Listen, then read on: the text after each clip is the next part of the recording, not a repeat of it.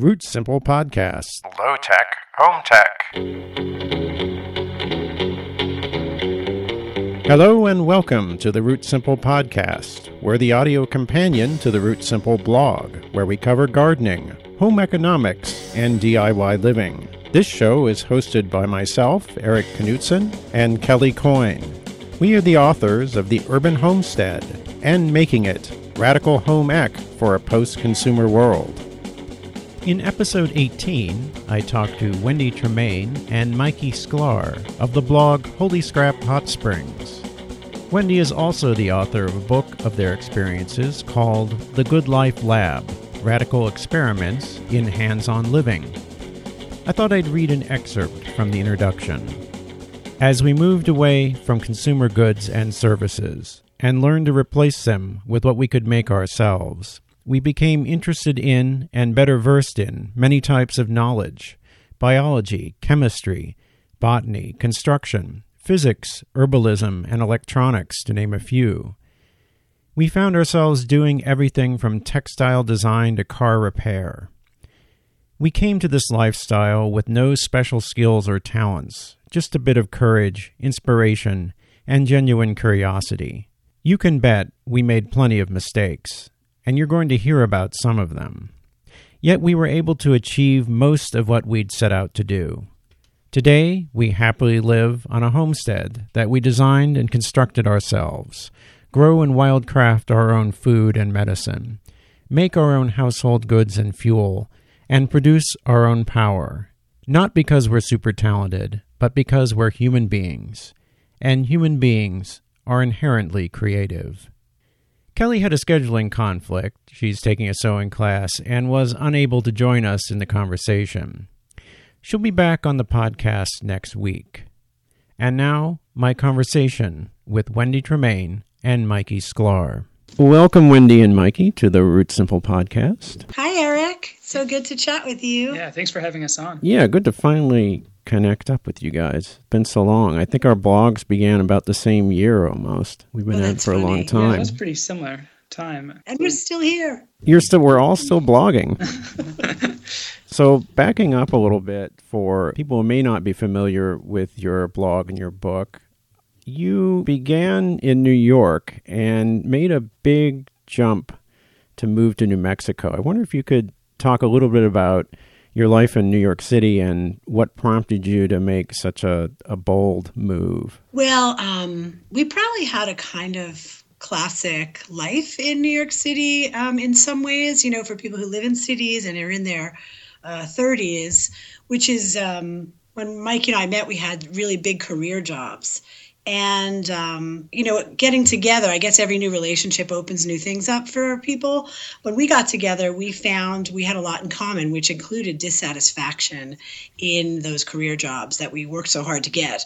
And um, we also just started noticing some other things like, the worst decisions we ever made in our lives, we realized, were always made around money, compromises due to um, either fearing not having enough money or things like that. Um, so we went. We wound up gathering a bunch of um, data, like our lifestyle made us feel like consumers and part of a problem, and we wanted to be part of a solution. So um, I think it was around that time I heard the Krishnamurti quote that I always keep in my pocket, which is it's no sign of wellness to be well adjusted to a sick society and um, and that just stung you know it, it was the right moment to hear it and so with these kind of things going on in our lives really busy jobs lots of commuting um, compromises we just started to crack it you know open this egg of like well what else can we do well what other ways are there to live um, and I think also, if I'm right, Mikey, in New York at that time, we were making stuff. We were going to Burning Man and we started making stuff and learning to weld. And we really wanted to make bigger stuff, but we were so limited with these little apartments, you know, and no time. So that was a big part of uh, a decision to leave. And how did you decide on where you ended up, which is a small town in, in New Mexico? Uh, well, we looked at a lot of different places. Originally, we just looked at upstate New York, which a lot of other uh, of our friends ended up doing, going to Hudson Valley up there. Um, we went out to San Francisco. We went to Panama. We just kind of went all over, like trying to get a feel for different areas. And it was um, most of the problem for us was it was either too expensive to go to these areas because I would immediately have to get another job, and same for Wendy. Um, or it was uh, just too difficult for us to really envision it working. Like Panama, it's so difficult just to get mail there. That kind of breaks down a lot of the things we depend on.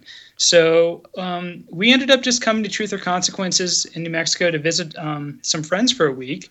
And um, we had a really good time. We came around Thanksgiving and immediately we realized there's a community here. And we were invited to some people's house that we'd never met. And there was maybe 20, 25 people there. And immediately we met like a core community of this town. And we're like, wow, this is great. Like it's it's the middle of nowhere, but there's something going on that people are working together. And the town was pioneering at the time. There was this real spirit, like uh, people from cities were moving here and buying up all the little storefronts on Main Street and Broadway, and it was exciting. You know, it was like they had all these signs in their windows like open one ish to three. Like they were rewriting the rules, and they were like, "I'm not going to be open those regular hours like the rest of the world. I came here to do it differently." So it, it spoke to where we were at at the time. Yeah, so it was cheap, and there was something happening. Tell me, tell me a little more about the community. So you're saying a lot of people came from from outside, from big cities. Uh, has that is that still true? How is how has the community evolved since you've been there? It is still true. Um, this community here seems to go in waves, and the locals who've been here longer than us, even though we are now 10 years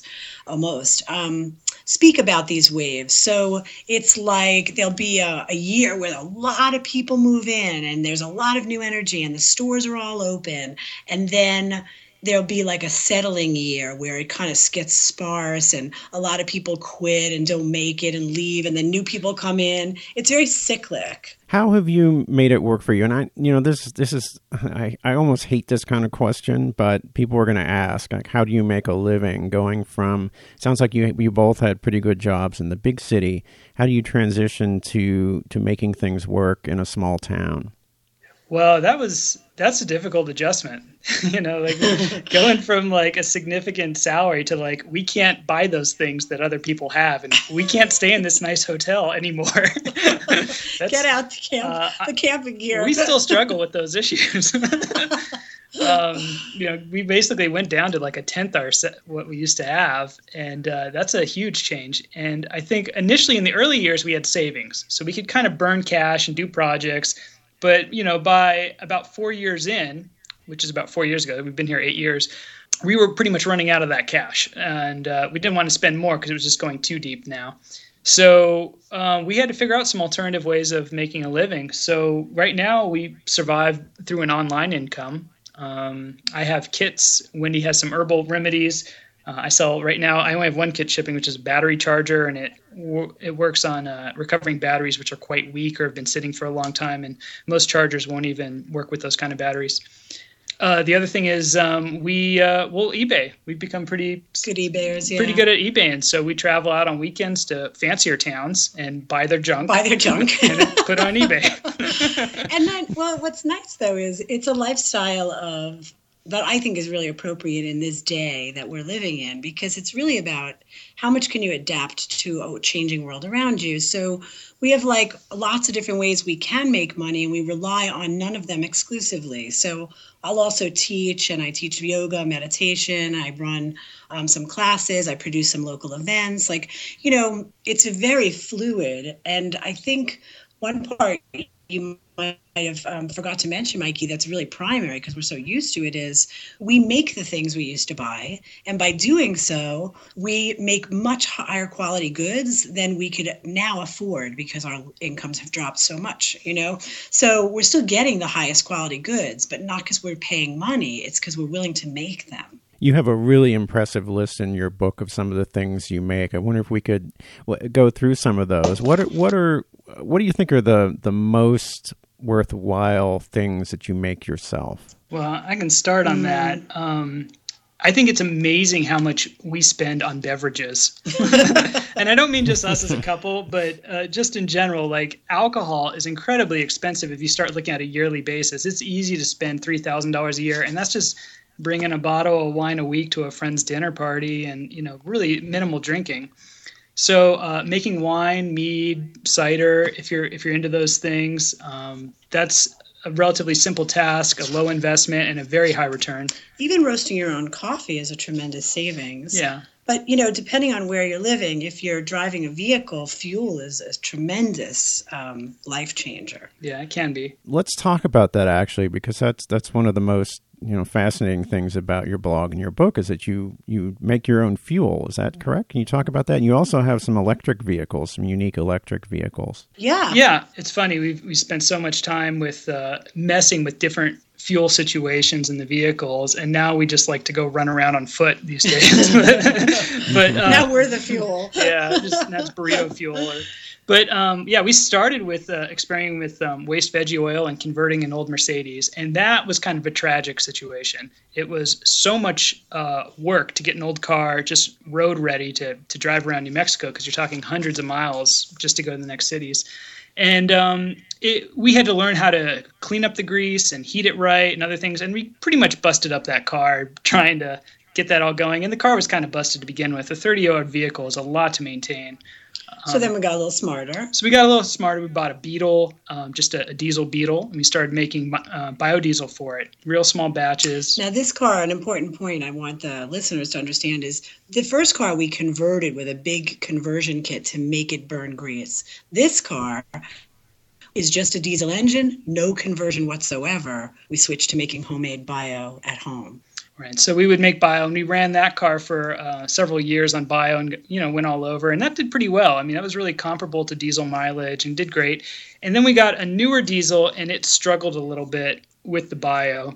Um, we we still ran it anyway, but it was really finicky in cold weather.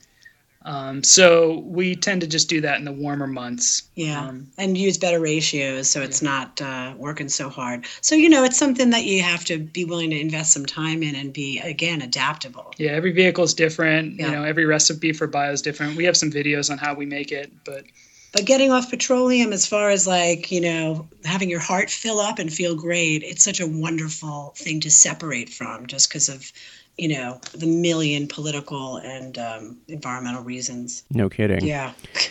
you you describe uh, in your book a life in the waste stream. What are the things that you're able to scavenge where you live, and how do you put those to use?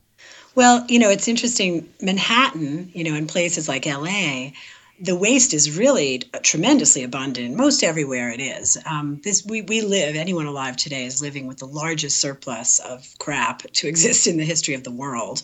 So really, with a tiny bit of time and effort, there's nothing you can't obtain. But um, in retrospect, you know, when we lived in New York, man, that was a waste stream to go picking in. You know, you can get a mahogany bedroom set, you know, whatever and in fact, when I visit my girlfriend in LA, the first thing we do is go to yard sales because I'm going to pick that waste stream because it's so terrific. But um, here in TRC in New Mexico, you know, it's a poor place and very little makes it to the trash. People here use everything until it, you know, its very last state. So um, it was interesting. It was real slim pickings, but we got in the habit of just going out in our little electric car, you know, the day before garbage pickup and, you know, dumpster diving and, um, then we learned to forage what was out in nature, which was invasive species. Trees are really a lovely thing to forage because it's no harm to anybody. Um, our community wants them out desperately because they're stealing all the water from the Rio Grande. So you can just go hack down trees with you know zero guilt. So yeah, I think you know the recycle center is where we got most. The recycle center became good friends. Um, you know, they're mm-hmm. willing to share cardboard, whatever it is. Um, so we frequented there. We, yeah. we started building out of paper actually because it was so abundant. Yeah, they didn't. Free. They didn't have the right machine to bale paper, so they just wanted anyone to take it because they couldn't sell it. And the, they had the same issue with glass. They just had this abundant amount of glass, and New Mexico doesn't have a good glass recycling policy. So yeah. So we're, you know, here we are like, okay, well, paper's free. It's a quarter mile down the road. It's totally abundant. It's never going to run out. What the hell can we do with paper, you know? And that's what led us into winding up um, building buildings out of paper and fences because it was free and abundant. So we, we eventually figured out how to use it. Let's talk a little bit about that. We're talking about papercrete, right? Mm-hmm. Mike, you want to talk about? Yeah. What is papercrete and how do you make it? Well, Papercrete, I like to think of it as something that took several summers away from me. it, it is the slowest possible upcycling process I can think of. we basically would get dumpsters of paper from the city. Uh, eventually, they would just deliver it to us, and we would we have this homemade mixer that um, is pretty much a, a lawnmower blade in a feed tank like a cow feed tank, and it was rigged up to an old Ford 250 differential. So we basically drive around our property pulling this little water tank with a blade in it, and the truck that was hitched onto would just shred the paper. So you had all this torque from the truck pulling the blade connected through the differential. And uh, we would add a little cement, or you could use lime or clay. We had all different mixes we would use and um, you'd get a, a, paper block or a paper slab, or you'd we even started pumping and spraying paper everywhere, which our neighbors were not at all impressed with because it was going all over their homes. but but it's insulative, so yeah, it's highly insulative, uh, kind of on the straw bale level, and um, free. Yeah, it's free, and Waste. aside from you know the cement being used, there's you know it's got uh, you know it's an upcycled item, so yeah. So it was fun it was fun to just take pure garbage and make a building. How cool. Speaking of building, let's talk a little bit about where you live and the property you live on. For those who are not familiar with your blog, uh, what's your property like and what do you what do you live in? Well, we bought a one acre lot in the middle of downtown, albeit a very thin town. Our population is only 7,000. But um, it's just interesting to be homesteading in downtown. And um, it was an RV park, and we really had no interest in being RV park owners. Um, but we like the infrastructure. So every 20 or so feet, there's water, power, sewage. And we thought, well, maybe we'll build a bunch of these little paper domes or whatever. We didn't know it was going to be paper then, but we'll build a bunch of little um, kind of eco oriented environments and we'll run like a off grid bed and breakfast. And this was just like the idea, right? We all start with an idea. And if we knew, if we were, if our naivety, if we knew what that meant, we'd never move forward. But we moved forward because we had this idea. So um, it had one building on it, a 1967 mobile home that was totally hideous. And we thought, well, actually, we brought the insurance company over we said, what's this mobile home worth? And they said, a thousand dollars. And we were like, wow. so, so for us, this was a really great invitation because we came from New York. We never used power tools before, but we were going to become makers. That was our commitment. We were going to make everything we used to buy. So we looked at this mobile. We're like, it's only worth a thousand dollars. Let's renovate it, not put it in the trash, not contribute to the waste stream, and by doing so, gain a bunch of skills. And if we make a terrible mistake and it's horrible, and we have to throw the whole thing away, what did we lose? It was worth a thousand dollars. So in a way, it was the perfect starting project, and it worked out just amazing. And the house is surrounded by a beautiful garden now. I was, I was admiring the pictures on the blog this morning. Oh, thank you. Yeah, it, it's it's beautiful. Seems like a nice place to, to sit. Yeah, I, I noticed you have an outdoor bed too, and you also have vegetables. You grow food there, and it, it can't be easy to grow food in that climate. So I wondered what some of the some of the tricks and hacks that you've done to grow food in the desert are. Well, we probably have some similar issues. Uh, I think, like you guys, we like to garden mostly not in the summer since it's hotter. It's, it takes a lot more water. So we start. We've started um, putting a real emphasis in the fall winter garden because it's easier for us to keep the crops warm enough to keep going, harder to keep them cool enough to be happy in the summer. Our most recent innovation that we really like is we've just been using a 6610 remesh. So that uh, metal remesh you buy in big rolls from a hardware store. Um, we've been just cutting that to size to go over our beds as hoops and throwing sheets over it to cool them down yeah, a little just bit. white sheets. Because for us, the plant's success is based on time out of the sun or our ability to mm-hmm. diffuse mm-hmm. the sun for them. Yeah. But you know, another challenge we had here was we had no soil. So we were this, you know, kind of decrepit RV park. Landfill. We were basically standing on landfill. We didn't know it at the time, but the Rio Grande used to run where our property is, and it had been moved with a WPA project and, and, and the building of a dam. And um, so when they moved it, they filled our property with just landfill. So basically, it's just sand. So wow. we got, you know, really good at making soil, raising worms, Um, and we have to garden in beds and composting. Yeah, we have to garden in a, a raised beds uh, because we have the plague of Bermuda grass. So challenges aplenty. Is this similar to your situation, Erik? Kind of, yeah. I think uh, now it gets colder there, right? In the winter too. Do you have to deal with freezing temperatures as well? Mm-hmm. We do. It'll. Um, I think we have two months of the year where it drops below freezing pretty much every night for the low. Um, usually in the 20s, but sometimes in the teens, and occasionally there'll just be a nightmare where we drop into negative numbers. So. Yeah, but we I think the way we differ in climate is we, we can have a very big temperature range in a single day, yeah. 40 degrees. And, and we can actually kind of squeak through a winter with cold frames and keep going.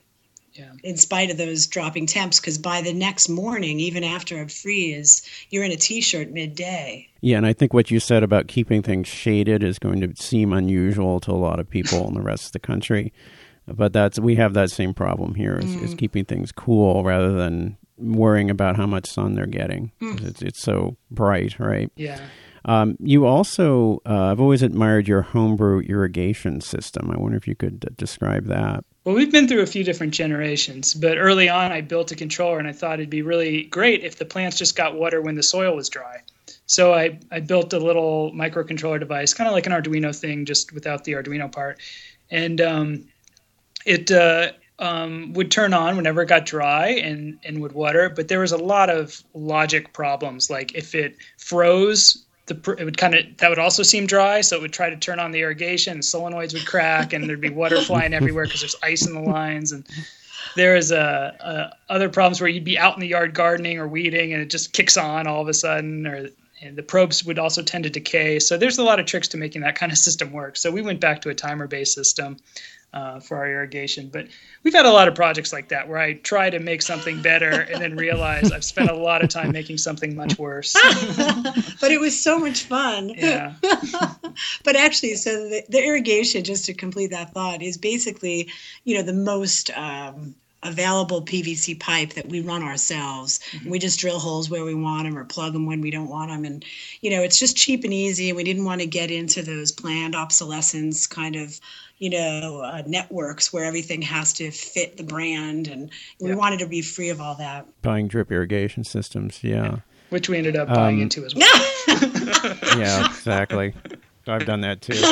But going back to the idea of, of failure, it sounds like, I mean, that's part of the process. I think a lot of people get really discouraged, but you guys really push through all of these experiments and you keep going. I wonder if you could speak to the, the part that, that mistakes and failure play in, in what you do. Well, you know, a lot of the reasons that we're here and living the lifestyle we're living come from a really deep desire to be free and to be makers and to recognize that you know we are essentially creative beings and the way to know that is to live that way and rely on your creativity as opposed to again going back to buying pre-made goods and not really understanding them but knowing how to use them.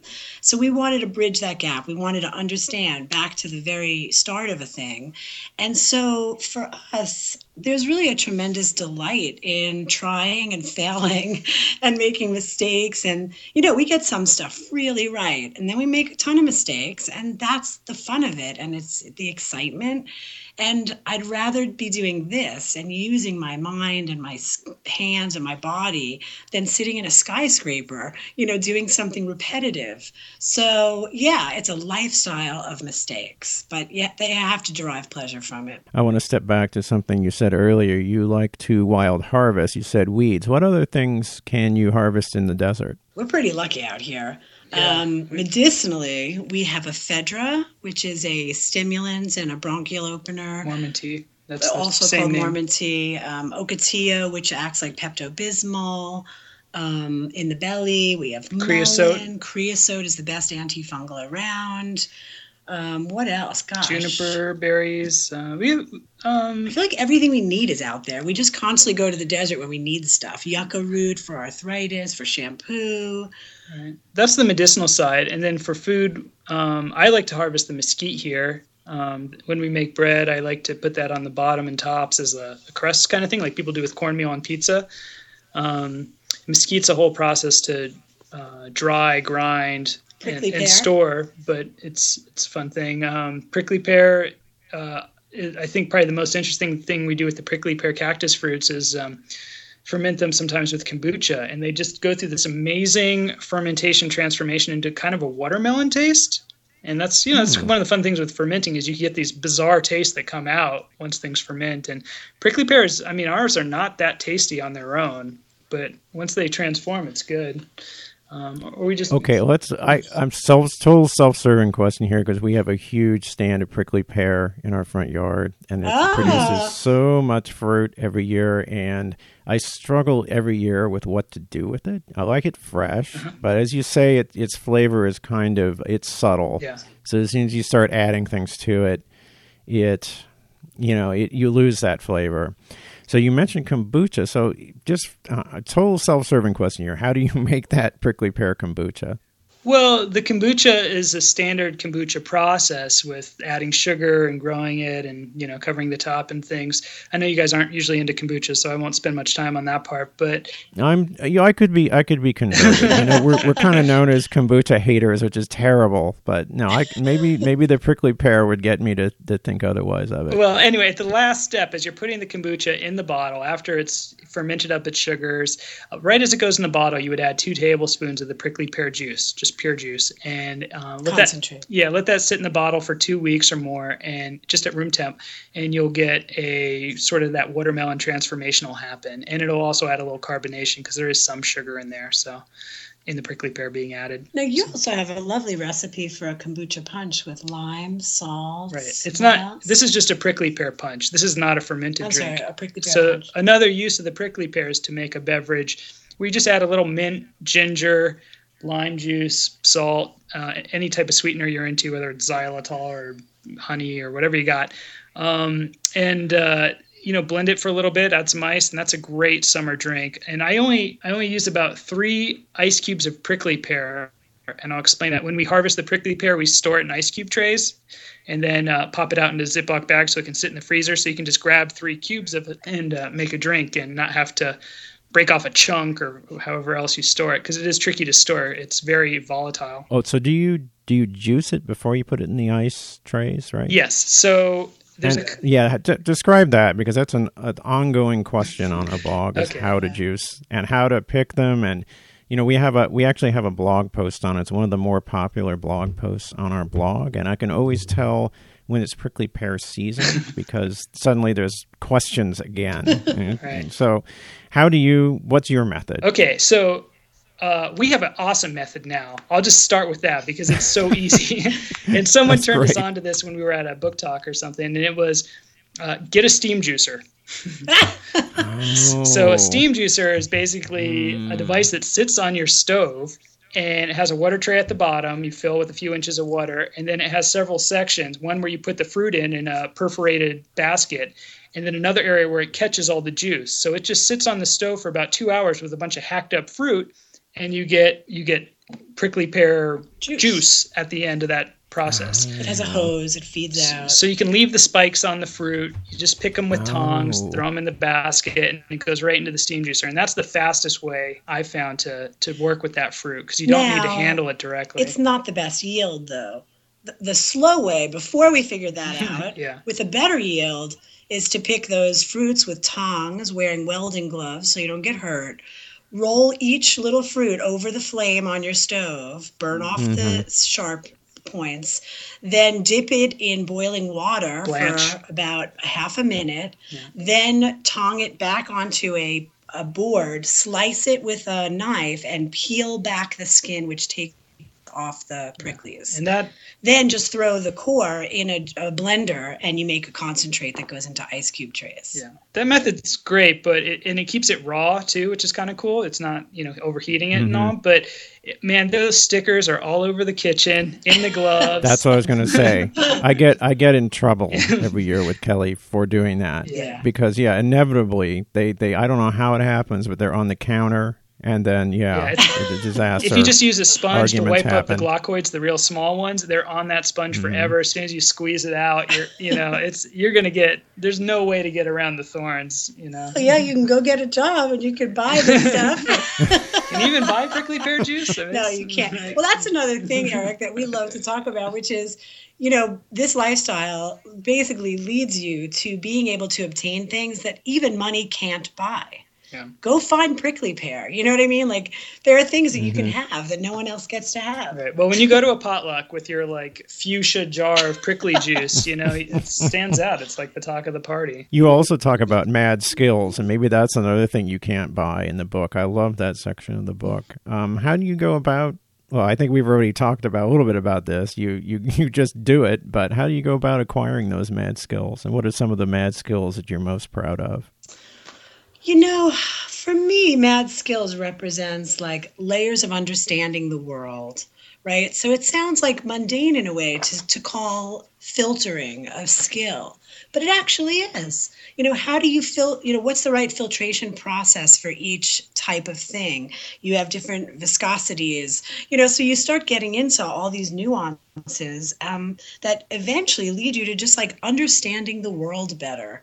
So, in a way, after acquiring and talking about mad skills for a long time, I think essentially it's a roadmap back to common sense. You know, if you're just like living in the world and relying on the world without an intermediary, which in our case would be civilization, then it's common sense, right? But, um, but yeah, we could talk about it a lot of ways. But I think, what do you think are your favorite skills?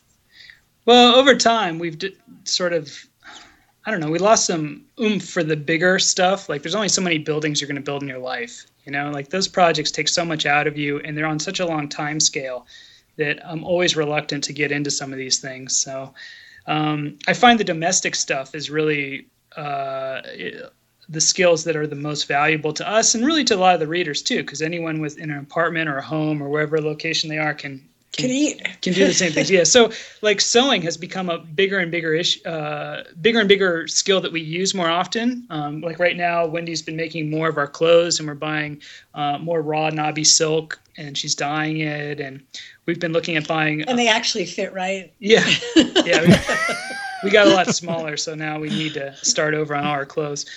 And then we have like like we're into backpacking now, so there's all these really cool things that'd be great to have for backpacking, like Cuben fiber and sil nylon, these sort of advanced modern materials, but people haven't made much with them besides like a backpack and a tent.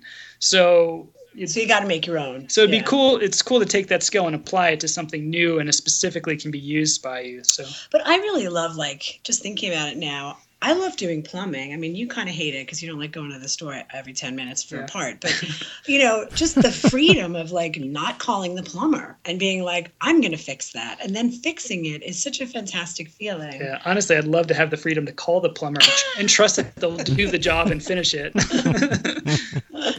Yeah. Well, it is a hundred dollars an hour, right? Right. Yeah. And and they don't always get it right. How do you guys divide your your skills around the house? It sounds like Wendy, you're the you're the plumber. Is that correct? And You know, it's funny. some of the sewing and I tend to be like the grunt laborer, and yeah, like I'm, I do almost all the landscaping and so, sort of the heavy work, and I drag him out and make him help me with that stuff.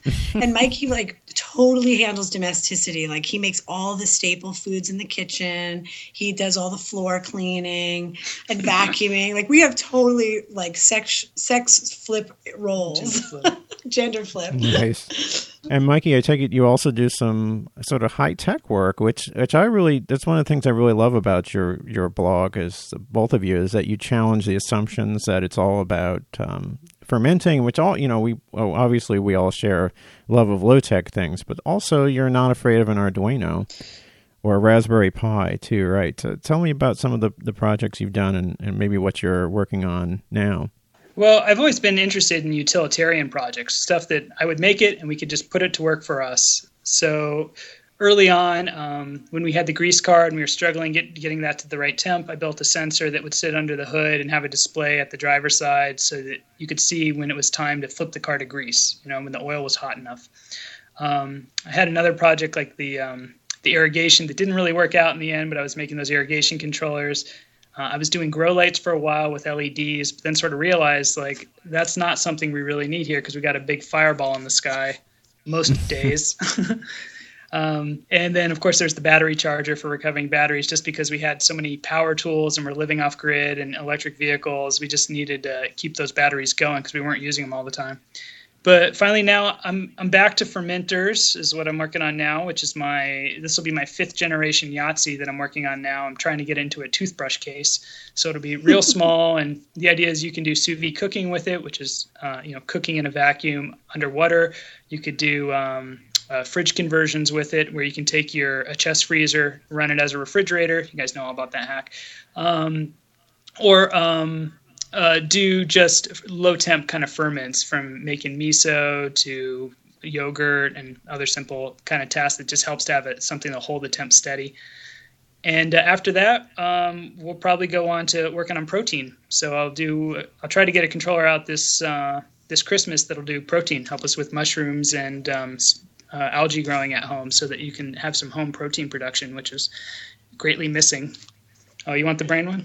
Oh, I, Is that a? I'm poking yeah, go ahead, him Wendy. to tell you about another project that he's thinking of doing. All right. Is this a secret It's a project? little bit. no, well, I mean, maybe you heard the episode on Radiolab where the listeners had where they were hooking up little uh, electric probes, the nine volt episode where they're putting little electric probes on the head. And uh, there was a claim that it helped with concentration and focus and doing new tasks if you basically zap yourself with 9 to 18 volts of electricity on the right parts of your head. So we built that and we've been, and we've been looking at images and zapping ourselves and it hurts a little you know it's a little bit of you're definitely getting electrocuted a bit but, but there is some focus so we'll see if that comes out as a kit as well there's some liability problems with zapping your head Isn't that what the Om? Didn't the um, Aum Shinrikyo cult have one of those sort of headbands they? that help them Yeah. focus? Right. Yeah that seems a good cult. Um, I I we used to have a book. I'm sorry I gave it up. It was like a a book of of those kind of projects from the late 1970s of circuits you could build that would focus your concentration and help you meditate. I can't remember the title of it, but I. I never got I, I had I never got around to actually building the circuits, but that that's good to hear. and you know, I want to say too that for those of us in hot climates, that temperature controlled uh, thing is so so important and so useful to be able to just hack a refrigerator and run it at whatever 65 70 degrees. It makes life a lot easier Yeah. Oh, yeah. We have uh, friends, many, who are like, How come your yogurt is coming out so great? It looks like Greek style yogurt. And I'm like, Well, how are you making it? And they all say the same thing. Well, I turn the temperature on the oven real low and I leave a crack in the door and it comes out like kind of like runny snot. And I'm like, It's very simple. You just have to secure the temperature. It's, you know, that's that's the end game. Secure the temperature. yeah getting breads to rise you know proofing your breads all that i mean it's, it's the wrong time of year it's a real fight and if you Yeah. if you can get around it with a insulated box and a light bulb or a compressor it, it makes all the difference yeah definitely well speaking of those projects is there anything else that uh, you'd like to talk about that i didn't ask you about or projects that you're doing moving forward Let's see. You know, it's interesting. Um, maybe you've had this experience with your books, but um, I learned by having written a book that um, to write a book, in a way, you have to stop living the life that you're writing about. It, it takes it away from you somewhat. And then um, when you come back around after, you know, book tour and like all that comes later, right? It's really a multi year process it's in a way impossible to return to where you left off. You know, you, I realized, at least for me, that that was a very delicate rhythm that took a lot to get to, and it was something that no one could remap back to. It's this very you know slippery organic process. So on the other side of my book i realized that well we're kind of done building. Well our homestead's pretty set up. Hey guess what? We don't have to actually get back to anywhere. We delivered ourselves to a certain type of freedom. And now our like greatest joy is stepping into that next part which is i'm free. I freed myself of the need for a demanding nine to five job. My time's my own. And i can like go backpacking and do all these things i never even like thought i'd get to you know So I think our lives right now are in exploring that and finding really just new exciting things to do in this in the domain of like pleasure.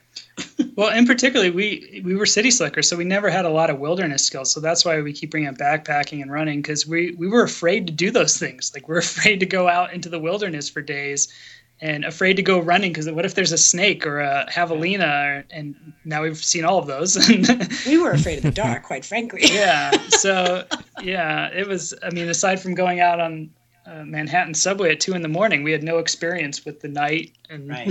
So i guess yeah we're really like digging deep into nature and becoming more attuned to it. And um, again i think going back to that common sense and seeing where where does this develop now so yeah, that's where we're at. Yeah, I kind of see it as the next homesteading direction will be more wilderness oriented, like more basic skills. I mean, I think maybe you've seen this for yourself, Erik, is that camping and backpacking, uh, camping and backpacking and ultra running and other things like that have really put people further out into the mountains. I think Cheryl Strayed's book Wild, which comes out as a movie in a few months, might be the thing that you know makes REIs explode with merchandise. I don't. we'll see. Hopefully, the people will be making that stuff themselves, not going to REI. That would be great. We'll have to put up more tutorials. Yeah, well, you, yeah, exactly. you kind of have to have your first pack to know what you want on the second one. You know, that's. So I take it you don't miss Manhattan and Brooklyn? Oh, sometimes with tremendous heartache, yes. And every now and then I get desperate and I hop over to LA to see my girlfriend from grade school, and um, I go pillage the yard sales. yeah, we do miss it, all, of course. We've gone back a few times, but after a few days or weeks, we're like, we got to get out of here. well, I want to thank you both for being on the podcast. Uh, where can people get a copy of your book, and what's the best way to get in touch with you? And, and of course, mention your blog as well. Yeah, so um, our blog is blog.holyscraphotsprings.com. The book is pretty much in all the stores or can be ordered. It's on Amazon. Um, if you like supporting people directly, it's on our store. Uh, do you know the URL for our store? store.holyscraphotsprings.com. Great. And there, you know, we have any number of things that we're selling at a given moment, like some of Mikey's devices he mentioned, our temp controller, battery desulfator, and some herbal products uh, based on what's in season and what we've wild harvested. Yeah, I think that's it. Well, thank you again, Mikey and Wendy. It's great to have you on the podcast, and I'll have links to all of those things in the show notes. So thank you again. Thanks, Erik. It was a pleasure. You. That was Wendy Tremayne and Mikey Sklar. Once again, their blog is at blog.holyscraphotsprings.com, and their online store is at store.holyscraphotsprings.com. Their book is called The Good Life Lab Radical Experiments in Hands On Living.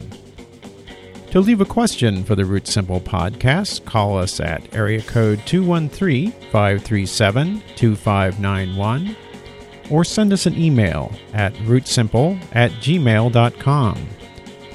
We are Root Simple on Twitter. If you like the podcast, please leave a comment for us in the iTunes Store. And you can support the Root Simple podcast by buying a copy of one of our books through the Amazon links on our website. We're also on Stitcher. Our theme music is by Dr. Frankenstein. Additional music by Rowe. Thank you for listening.